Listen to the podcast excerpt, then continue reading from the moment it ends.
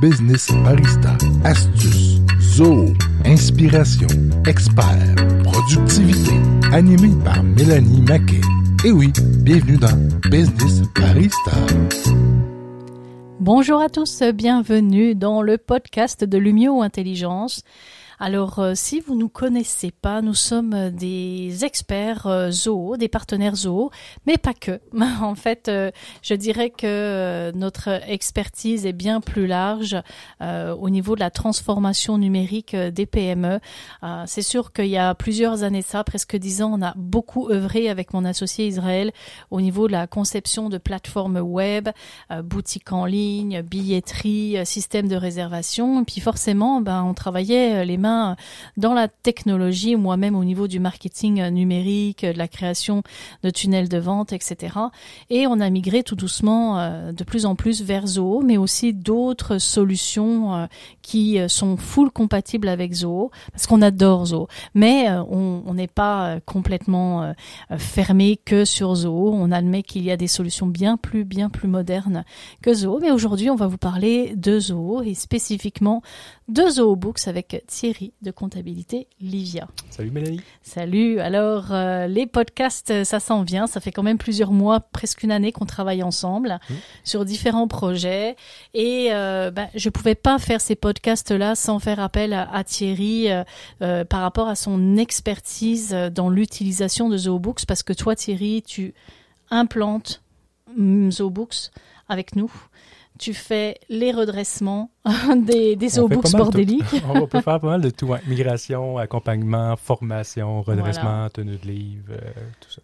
Donc, euh, si vous avez, c'est sûr que Thierry travaille avec nous quand on travaille sur des projets bien plus conséquents où on fait des écosystèmes, euh, des architectures même beaucoup multi-applicatives, hein, on va dire du CRF, du project, du books ou même de l'inventory ou même d'autres encore, de Super par exemple. Alors aujourd'hui, on va parler de fonctionnalités très avantageuses, très très très avantageuses dans Zoho Books. On va parler de budget et de et là j'ai un trou de mémoire. comptabilité par projet. De comptabilité par projet. Euh, effectivement, tellement on en parle euh, et on le fait euh, dans nos projets. donc Qu'est-ce qui pour toi, enfin en tout cas, si on va décortiquer euh, en deux phases, parce que les deux sont un peu différents, mais on voulait vraiment aborder ces deux, deux points majeurs dans Zoho Books. Euh, comment toi tu trouves, enfin déjà défini pour ceux qui sont peut-être moins familiers, l'histoire des budgets, euh, en fait, cette fonctionnalité de créer des budgets, faire les comparatifs, ça pourrait être intéressant. Et ensuite, comment l'aborder en fait dans ZooBooks Oui, tout à fait. Donc, un classique pour une PME, souvent, c'est que le, le budget là, est sous un format Excel donc qui n'est pas intégré à même euh, la comptabilité ou le logiciel comptable. Euh, dans ZooBook, ce qui est bien, c'est que le budget est intégré depuis euh, peut-être un an et demi, c'est relativement récent. Le budget, c'est, ça date d'à peu près 2019-2020, je dirais. donc, qu'est-ce qui est bien, c'est qu'on peut faire notre budget, dans le fond, l'état prévisionnel de nos revenus et dépenses. On peut le faire sous le format qu'on veut, ça peut être annuel, mensuel, trimestriel. On a une belle flexibilité en ce sens-là. puis le fait d'avoir le budget à même l'application ZooBooks. Ce qui est intéressant, c'est que ça nous offre la possibilité d'avoir accès à un rapport qui vient euh, illustrer en fait euh, notre budget versus notre comptabilité en temps réel. Mm-hmm. Donc, on est capable en un seul clic, on est capable de juste générer un rapport là, et très rapidement qu'on est capable de voir notre budget, notre réel, nos écarts. Ça peut paraître banal, mais euh, pour quelqu'un qui utilise un logiciel plus traditionnel, mais le classique, c'est qu'il faut exporter les données financières de ce logiciel-là et aller les mettre dans notre budget Excel. Il y a beaucoup de manipulations euh, manuelles pour arriver au même, euh, au même résultat. Tandis qu'avec ZooBooks, en deux clics, on va dans les rapports, on prend notre rapport, on génère les filtres et tout ça. Donc, euh, c'est vraiment intéressant. Puis la force des budgets, souvent, c'est que ça va venir forcer la main ou du moins euh, devenir euh, peut-être un, un, un atout. Peu. Oui, c'est ça. Puis ça, ça c'est très propice à la prise de décision parce que là, si on mhm. s'était dit, OK, je m'attendais à 65 000 de revenus ce mois-ci, on est à 56. Pourquoi on est à 56? C'est tandis que quelqu'un qui n'a pas de budget, qui est comme un peu, il a un budget dans sa tête, mais que c'est pas vraiment quelque chose qui est suivi, c'est un contexte qui est beaucoup moins propice à de l'analyse, à, à, de la réflexion, donc à de la prise de décision. Donc, c'est sûr qu'avec ZooBooks, vu que c'est un, une application comptable qui est accessible de n'importe où, euh, quand on est capable d'automatiser la tenue de livre à un gros pourcentage. Donc, c'est possible avec ZooBooks d'avoir une tenue de livre qui est quasi en temps réel avec un budget qui est déjà établi. Donc, on est capable d'avoir accès à un budget en temps réel versus nos données financières réelles Mhm. en quelques clics en tout temps. Oui, puis dans le budget, tu vas mettre à la fois ce que tu envisages comme revenu, euh, ventilé aussi par Oui. euh, service ou produit. Exact. Euh, tu peux voir aussi tes dépenses ventilées aussi, Euh, les payes que tu vas pouvoir envisager. On peut les, on peut les sectoriser aussi. Voilà. Puis dans le budget, ce qui est bien, c'est qu'on n'est pas obligé de prendre la totalité du plan comptable des postes de revenus dépenses. On peut Mhm. sélectionner les postes qu'on veut challenger. Donc, on peut se créer un budget qui serait par exemple en lien avec un employé, qui a peut-être une ligne de revenus pour cet employé-là Ouais. avec des dépenses. On peut vraiment venir moduler à peu près n'importe quoi. Tu pourrais avoir un commercial, entre guillemets, pour savoir, euh, ou un représentant des ventes. Tu veux savoir combien il a vendu et puis combien il a, il a dépensé finalement en termes Oui, de et ben, il y a d'autres rapports dans ZooBooks qui permettent déjà ça, mais dans le budget, on pourrait avoir, si notre plan comptable est, euh, dans le fond, est défini de cette façon-là, on pourrait avoir un budget juste Mhm. pour répondre à ce besoin-là. Ce qui est intéressant, c'est en termes de stratégie. euh, euh, Moi-même, je l'ai pas encore mis en place, mais c'est c'est incessamment sous peu qu'on va travailler toi et moi Thierry pour le faire. Mais par exemple, euh, chez euh, chez Lumio, eh bien, on a différents services. On a les services d'implantation, mais on a les services de formation. Mais même là, dans les formations, on a les formations sur mesure et on a les formations qui sont en ligne. Euh, donc rendu là, déjà à ce niveau-là, on peut ventiler nos services. Mais moi, je veux savoir quelle est la part de mes revenus par rapport à ces trois services. Euh, Oui. Qu'est-ce qu'on est en, en formation vraiment sur quoi, mesure? C'est quoi ta marge de profit par service? hein? Tout à fait. C'est certain qu'elle n'est pas la même pour les trois services. Fait Non, non, non. C'est souvent la PME, ce qu'on rencontre souvent, c'est que l'état financier est tellement pas sectorisé, c'est que les ventes souvent sont toutes dans un pot. Puis là, on, on a la totalité des ventes, mais on sait on sait pas c'est quoi là, tu sais, qu'est-ce qu'on a vendu dans dans ce compte-là, puis Mhm. c'est quoi notre marge par ligne de service. Euh, tu sais, chez, chez euh, Comptabilité Liviane, nous, on offre beaucoup de services ZooBooks, beaucoup de services QuickBook. Donc moi, ça m'intéresse beaucoup de connaître c'est quoi Ben ma oui. marge de profit par Puis par- surtout par ton pourcentage de clientèle sur tel service versus un Oui. autre. Puis aussi, tu sais, tout ce qui est revenus récurrents, qu'est-ce qui est les revenus non récurrents. Donc, on est capable de venir sectoriser de diverses façons aussi. Euh, Et- Dans ZooBooks, quelque chose, quelque chose qui, est, qui est très bien et sous-utilisé, c'est les balises de rapport. Effectivement. Donc, avec les balises, on est capable de venir sectoriser des informations financières, puis on est capable de venir sortir des états, des résultats, en fait, qui sont balisés. Donc, on est capable de venir analyser là, avec plus de précision. Puis de toute façon, c'est excessivement, et je pèse mon mot quand je dis excessivement stratégique, c'est parce que, en fait, en réalité, ça va donner le là pour toute la stratégie de développement des affaires et même euh, les stratégies marketing. Parce qu'on s'entend que, imaginez, euh, vous avez dépensé des milliers de dollars dans des campagnes marketing pour pousser un produit ou pour un service, puis vous vous rendez compte qu'à un moment donné, au bout d'un mois ou même trois mois, eh bien, c'est pas ce service-là qui a pris, euh, qui a pris de l'ampleur, c'est par exemple un autre produit, Ben un oui. autre service. Donc, est-ce que vous allez continuer à faire euh, ces campagnes-là? Est-ce que vous allez pousser? Est-ce qu'il n'y a pas un, un désintérêt de votre marché ou peut-être que c'est vos campagnes marketing qui fonctionnent pas?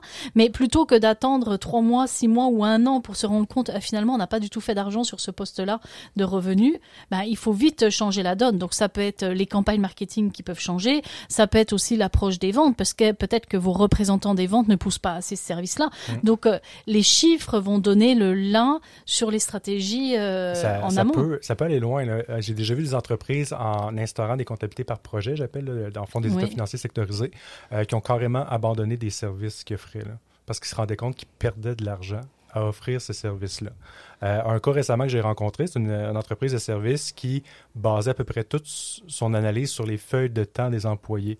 Mais quand on a pris les feuilles de temps puis qu'on les a sectorisées par service, on s'est rendu compte que la base de données des feuilles de temps était tellement erronée que ça servait à rien de l'analyser parce qu'il y avait Ouais. trop des arrondis partout, puis ça faisait aucun sens. Quand on additionnait les feuilles de temps versus les chiffres d'affaires versus ce qui avait été généré, ça se tenait pas du tout.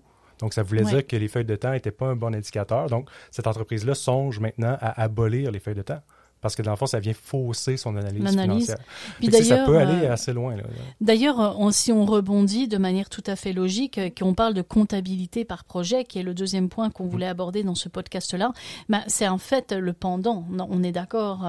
euh, quand tu fais une comptabilité par projet, ben, tu veux connaître la rentabilité de ton projet aussi. Parce que tu peux bien avoir euh, un service, mais si derrière, tu n'es pas capable de savoir quelle est ta comptabilité par projet, ta marge de profit sur un projet, ben, rendu là, tu- ça, mais tu veux surtout contrôler tes coûts. Parce que dans Oui. une comptabilité par projet, comme par exemple, je suis pas une entreprise de construction, ben, ils savent que le mandat va leur rapporter 1,5 million à la fin. Oui, mais si tu Mais, dépenses. euh, Ben, faut que tu contrôles tes coûts. Fait que si, si tu te rends compte à la fin que tu es à perte de 350 000, ben, ta comptabilité par projet n'est pas, est pas assez réactive parce que le but, c'est de contrôler tes coûts au fur et à mesure pour arriver à la Et ça, profitabilité c'est un point majeur qu'on Ben oui. vit, même moi, chez Lumio, je l'ai Mm. mis en place parce que j'ai peut-être un, un- un mandat, mais si je considère le temps qui va être mis par euh, les, les partenaires, les sous-traitants en interne, le suivi de projet, ben parfois un projet X ou implanter tel, tel service devient pas rentable. Mais dans la comptabilité par projet dans Zoho, euh, parle-nous-en, parce que moi je peux en Ouais. parler, mais tu seras mieux placé Ben, que moi. dans ZooBooks, en fait, il y a comme euh, plusieurs façons de faire la comptabilité par projet. Tu as comme quatre façons différentes. Je n'irai pas trop dans le technique. Là. Mais grosso modo, gardez en tête que euh, c'est plus monté dans un mindset de un projet, un client. Donc, si on a pour un client plusieurs projets, ben, ça va être, on va créer un projet pour chaque. Dans le fond, chaque projet va être euh, distinct. Oui. Donc, c'est vraiment dans un mindset, là, de, le tableau de bord, comment il est monté, le, le- le centre de commande, si on veut, dans les projets, c'est vraiment un projet, un client. Euh, puis par la suite, là, quand on vient facturer nos revenus puis nos dépenses à même le projet, on est capable de voir là, vraiment la rentabilité du projet, contrôler nos coûts. C'est sûr qu'il faut être proactif dans la comptabilité. Si on attend un mois avant de saisir nos factures fournisseurs, tu bien beau avoir une comptabilité par projet, tu n'auras pas ton info. en temps réel. C'est ça. Mais quand il y en a un, un entrepreneur ou un comptable qui est proactif puis qui le fait au fur et à mesure, ça devient un outil de gestion euh, Tout à fait. Ben là, indispensable. tu vas euh, affecter euh, les factures que tu vas émettre dans ce projet-là. oui, Tu vas émet- euh, tu vas affecter les dépenses fournisseurs. Tu Oui. vas aussi euh, pouvoir euh, faire en sorte euh, parce que dans la comptabilité par projet, tu as les feuilles de temps c'est ça. et donc euh, tu vas Puis pouvoir les connaître salaires, euh, c'est super important. Donc, Ben ça- oui. ça nous prend une écriture de salaire euh, qui, euh, qui est sectorisée, en fait, par projet. ouais. Donc, ça, ça prend au minimum des pourcentages théoriques. C'est là que les limites des feuilles de temps souvent deviennent problématiques parce que si les feuilles de temps sont mal complétées, ton pourcentage théorique ne vaut plus rien. Mhm. Et là, ta marge par projet devient un petit peu euh, moins pertinente à être analysée. Donc, c'est là que des fois, on va même challenger la pertinence de faire des feuilles de temps. Oui, ça oui, peut aller là aussi loin que ça, effectivement. Ben, Est-ce que euh, finalement, euh, en ayant nos indicateurs de performance et euh, nos indicateurs pour analyser en fait l'activité, ben, ça nous permet tout simplement comme ça de dire ben, est-ce qu'on s'emmerde, on va dire ça comme ça, est-ce qu'on s'emmerde encore à utiliser euh, cette, euh, un processus ou est-ce qu'on l'abandonne ou est-ce Oui. qu'on doit le changer? C'est intéressant parce que Ah c'est oui. pas juste des informations financières qui vont prendre. Le fond, c'est pas juste l'information qui va nous pousser à prendre des, des décisions au niveau financier, mais Non, ça non, peut être dans les tout. processus. Si on remet en cause, par exemple, l'utilisation des feuilles de temps. tu sais. Oui. Les feuilles de temps, c'est un modèle d'affaires qui date d'à peu près les années 1910. Là. Euh, puis j'ai lu beaucoup là-dessus. Puis les raisons de pourquoi ça a été implanté, là, euh, on est rendu complètement ailleurs là, en 2021. là. Fait que moi, je suis convaincu que ce modèle d'affaires-là va, va, va être changé au Québec. Mais bref, où est-ce que je m'en vais avec ça, c'est que on, on challenge beaucoup de choses, en fait, en, en instaurant de la Avec les comptabilité par projet. et avec la Oui, comptabilité tout à par fait. projet. Fait que on va beaucoup plus loin que juste la comptabilité. On Ben gère non. carrément l'entreprise. euh, Oui, oui, ben, en amont, sur euh, les, euh, le CRM, en tout cas sur les ventes, sur le marketing, en même temps sur les processus en admin, en interne. Euh, rendu là, ça peut être aussi, je l'avais vu avec, avec un client il y a quelques mois de ça, c'est de se dire, bon, ben, nous, eux, ils sont dans la, la, la- la création d'événements corporatifs. hein. Euh, donc ça peut être des, euh, des, ça peut être des 5 à 7, ça peut être des événements payants, etc. Mais au final, eh bien, avec la comptabilité par projet, l'idée, c'est de se dire, bon, ben, qu'est-ce qu'on fait avec cet événement-là? Peut-être qu'on a beaucoup de monde, mais peut-être qu'il nous aide, cet événement-là, à gagner en visibilité, Mhm. mais euh, derrière, euh, il rapporte rien. Euh. Est-ce qu'on on le garde parce que le, le, le, le, le- le revenu n'est pas financier, mais le revenu vient de la la visibilité. publicité. Voilà, et, et ça, on veut savoir sur, euh, sur des projets, des événements, ça peut être n'importe quoi en fait, hein. ça peut être un service. un Avant de produit. lâcher un service, souvent, ça va être OK, ben, on augmente le prix. Puis sans, cette, eff- cette- sans cette information financière-là, ben, tu ne sais pas que tu dois augmenter ton prix. Ben non. Fait que c'est- ça me fait penser à un ancien collègue qui faisait euh, du prix de revient là, que, que, que j'aimais bien dans un, un de mes anciens emplois. Il me présentait un peu ce qu'il faisait comme travail, puis c'est fou comme ça parle là, comme, euh, comme résultat. C'est vraiment là, les, les entrepreneurs ont tout intérêt à, à migrer plus vers une comptabilité qui est euh, sectorisée. Puis c'est très corollaire avec le BI, euh, Business Intelligence, euh, mm. c'est d'avoir des rapports, mais pour avoir des rapports, il faut des données, puis il faut bien les structurer pour pouvoir les analyser correctement. Et tout ça, ça prend une réflexion avec des professionnels comme toi, Thierry, ou même comme nous avec les, les, l'équipe de Lumio, parce que ben justement, on est capable de vous dire attention, vous devez structurer différemment vos, vos affaires, puis on le voit très souvent avec les CRM. Mais on a le d'en parler euh, dans d'autres podcasts. Franchement, il y en a beaucoup, beaucoup à écouter. Et euh, je vous dis à la prochaine. Restez à l'écoute. Bye bye.